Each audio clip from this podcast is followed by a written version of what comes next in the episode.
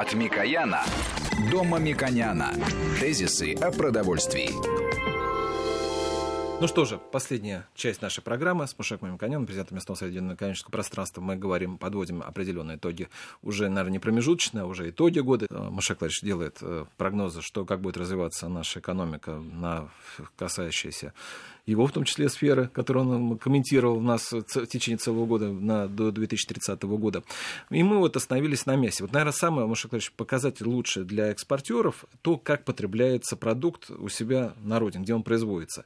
Мы видели, как в этом году падало достаточно потребление, ну, не знаю, сыров, но, э, ну, рыбы. рыбы той же, да. да. Но при этом потребление мяса не уменьшалось. Почему? Да, это очень важный вопрос вы задали. И как раз он характеризует э, то, что, посмотрите, в промышленной политике э, с 2003 года все проекты, которые были сделаны в птицеводстве, свиноводстве, они последовательно и ежегодно улучшали э, свою рыночную долю, увеличили объем производства. В птицеводстве последние 10 лет, кроме последнего года, темпы несколько упали, э, рост э, промышленного производства составлял около 10%. 7, 8, 6, 9. Представляете, что это такое? Это огромные темпы роста. И это все благодаря инвесторам и правительству, которые совместно могли воспользоваться государственным решением о льготном кредитовании. Что это означает? Это означает, что промышленные предприятия России в этой сфере всего-навсего получили кредитные условия от банков э, существенно ниже, чем общий рынок. То есть они получали субсидию части процентных ставок. То есть мы оказались в ситуации, как наши э, западные э, конкуренты. И это сработало огромным образом. Да, одновременно были, конечно, ветеринарные проблемы на Западе и временные ограничения. А потом уже антисанкции, которые поставили окончательную точку. Потому что те результаты, которые мы достигли к 2016 году, планировалось достичь к 2020 году. И вот за счет того, что э, внешние рынки были закрыты, и это способствовало более сильному внутреннему развитию, это на 3-4 года опередило это развитие. В свиноводстве произошли революционные изменения – это оценится потом в истории. И мне кажется, например, странно, что правительство не, не достаточно об этом говорит, потому что это вселяет уверенность в другие бизнесы, в других бизнесменов, которые э, могут на примере этих отраслей понять, что можно делать то, что считалось невозможным. Э, а почему считалось невозможным? Потому что огромное количество, вот можно посчитать исследования 20-х, 2000 э, года, 2001 2002 года, международные исследования, и консалтинг международный, что это невозможно, это не будет и так далее, и так далее. Но все это произошло. Вот поэтому эти две отрасли, первую очередь, смогли обеспечить такой новый большой объем предложения мяса на рынке, что цена относительно цена свалилась, инфляцию не догоняет ни сеновоз, ни птицеводстве. И потребители увидели, послушайте, а зачем мне как белковый продукт покупать сыр, который подорожал? Потому что в молочной промышленности эти проекты не настолько были успешны по разным причинам. И э, импортная продукция, которая стала уходить с рынка, э, или та, которая осталась, она, естественно, подорожала. Естественно, потребители всегда, они совокупно более разумны.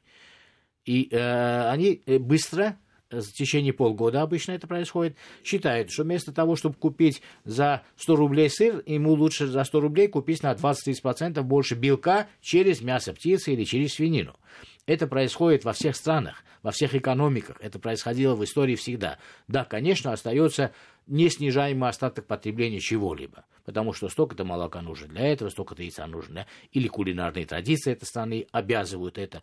На самом деле белок – это достаточно эластичный продукт. Если цена одного белка лучше, выгоднее, и ему э, э доступность больше, люди переходят на это. И поэтому как раз 15-16 год в России характеризовался этим классическим э, примером, когда потребители в целом от других источников белка, которые российские производители не производили в достаточном количестве, ну, может быть, рыбакам было выгодно продавать на экспорт из-за валютных курсов. И это тоже нормально, это рыноч, рыночно. Аквакультуры в России недостаточно, потому что там проектов значительно меньше.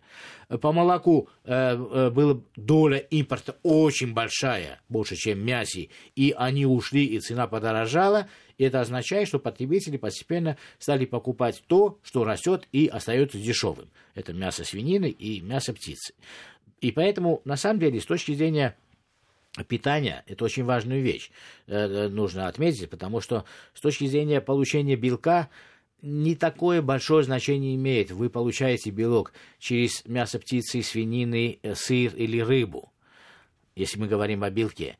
Да, конечно, разнообразие питания нужно, но оно есть. Мы же не до нуля снизили потребление сыра или не до нуля снизили потребление рыбы. И кроме того, мы должны обязательно говорить в структуре потребления э, о тех продуктах, которые мы э, говорим, сопровождают белок, о жирах. Этому нужно посвятить больше времени, сегодня у нас этого времени нету.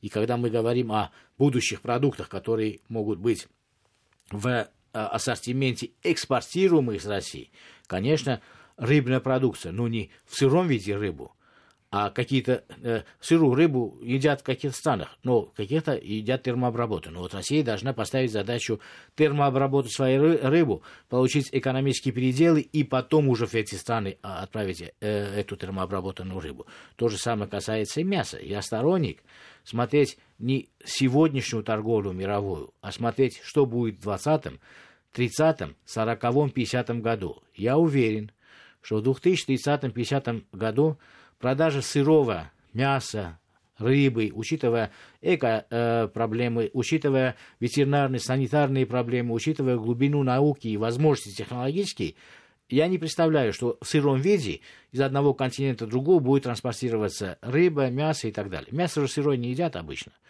Ну, 99% термообрабатывается. Делается какой-то тип блюда. Э, современными информационными системами ровно такое же блюдо можно сделать э, в России для Африки, э, в Бразилии для Китая. И поэтому в этом направлении, если будет Россия думать, она опередит и будет не только экспортером сырья, но и экспортером готовых продуктов. Но самое важное, и это очень хотел бы подчеркнуть, она может стать идеологическим экспортером нового мышления, которое сохраняет экосистему и соответствует тем вызовам, которые определены Организацией Объединенных Наций. Мы должны участвовать в идеологическом формировании будущего. Мы можем стать одним из лидеров э, этого, а не присесть в хвосте как поставщики э, сырья. Это очень важно, потому что эти знания у нас есть. Но, э, к сожалению, наши научные знания наше общество меньше применяет чем эти научные знания потом утекают, это из истории известно, утекают, становятся более правильно оформлены и приходят к нам уже с Запада. Я хочу сказать, что при этом э, мы долго достаточно догоняли э, то наследие Советского Союза, когда у нас э, потребление белков несколько, бы скажем, отставало от мировых стандартов. Ну, я имею в виду такого золотого миллиарда, так скажем, да. Были потом сложные 90-е годы, 2000-е, когда сейчас, вот если сравнивать по белку, вот то есть, коли уж подводить итоги, мы на каком Важный уровне? вопрос, да. Во-первых, нужно подвести такие этапные грани. До 91 года с 91 года по 2003-2005 год. Вот это вот, э, очень важно. Потому что э, в Советском Союзе сейчас много статей есть про экономический крах э, Советского Союза и так далее, и так далее. Конечно, это большая трагедия.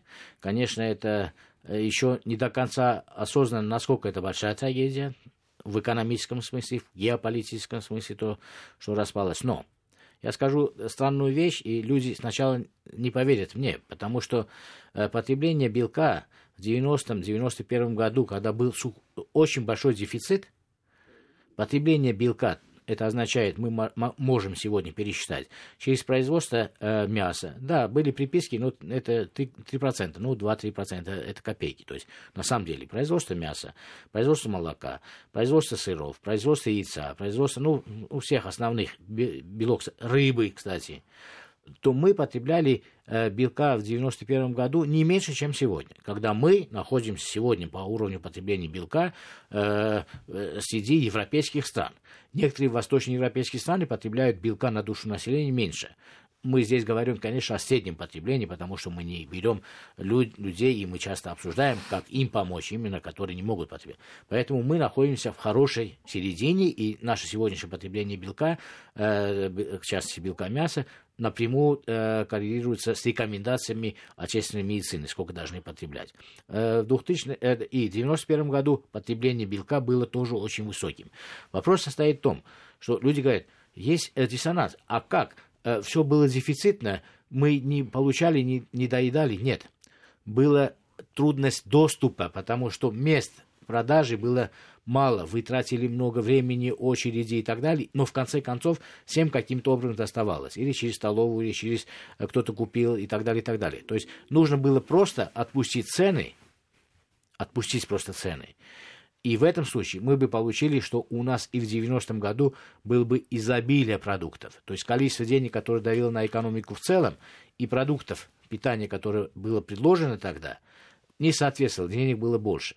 Это исторически это отдельный дискурс. Но с 91 года все начало разрушаться, когда цены отпустили, импорт пришел.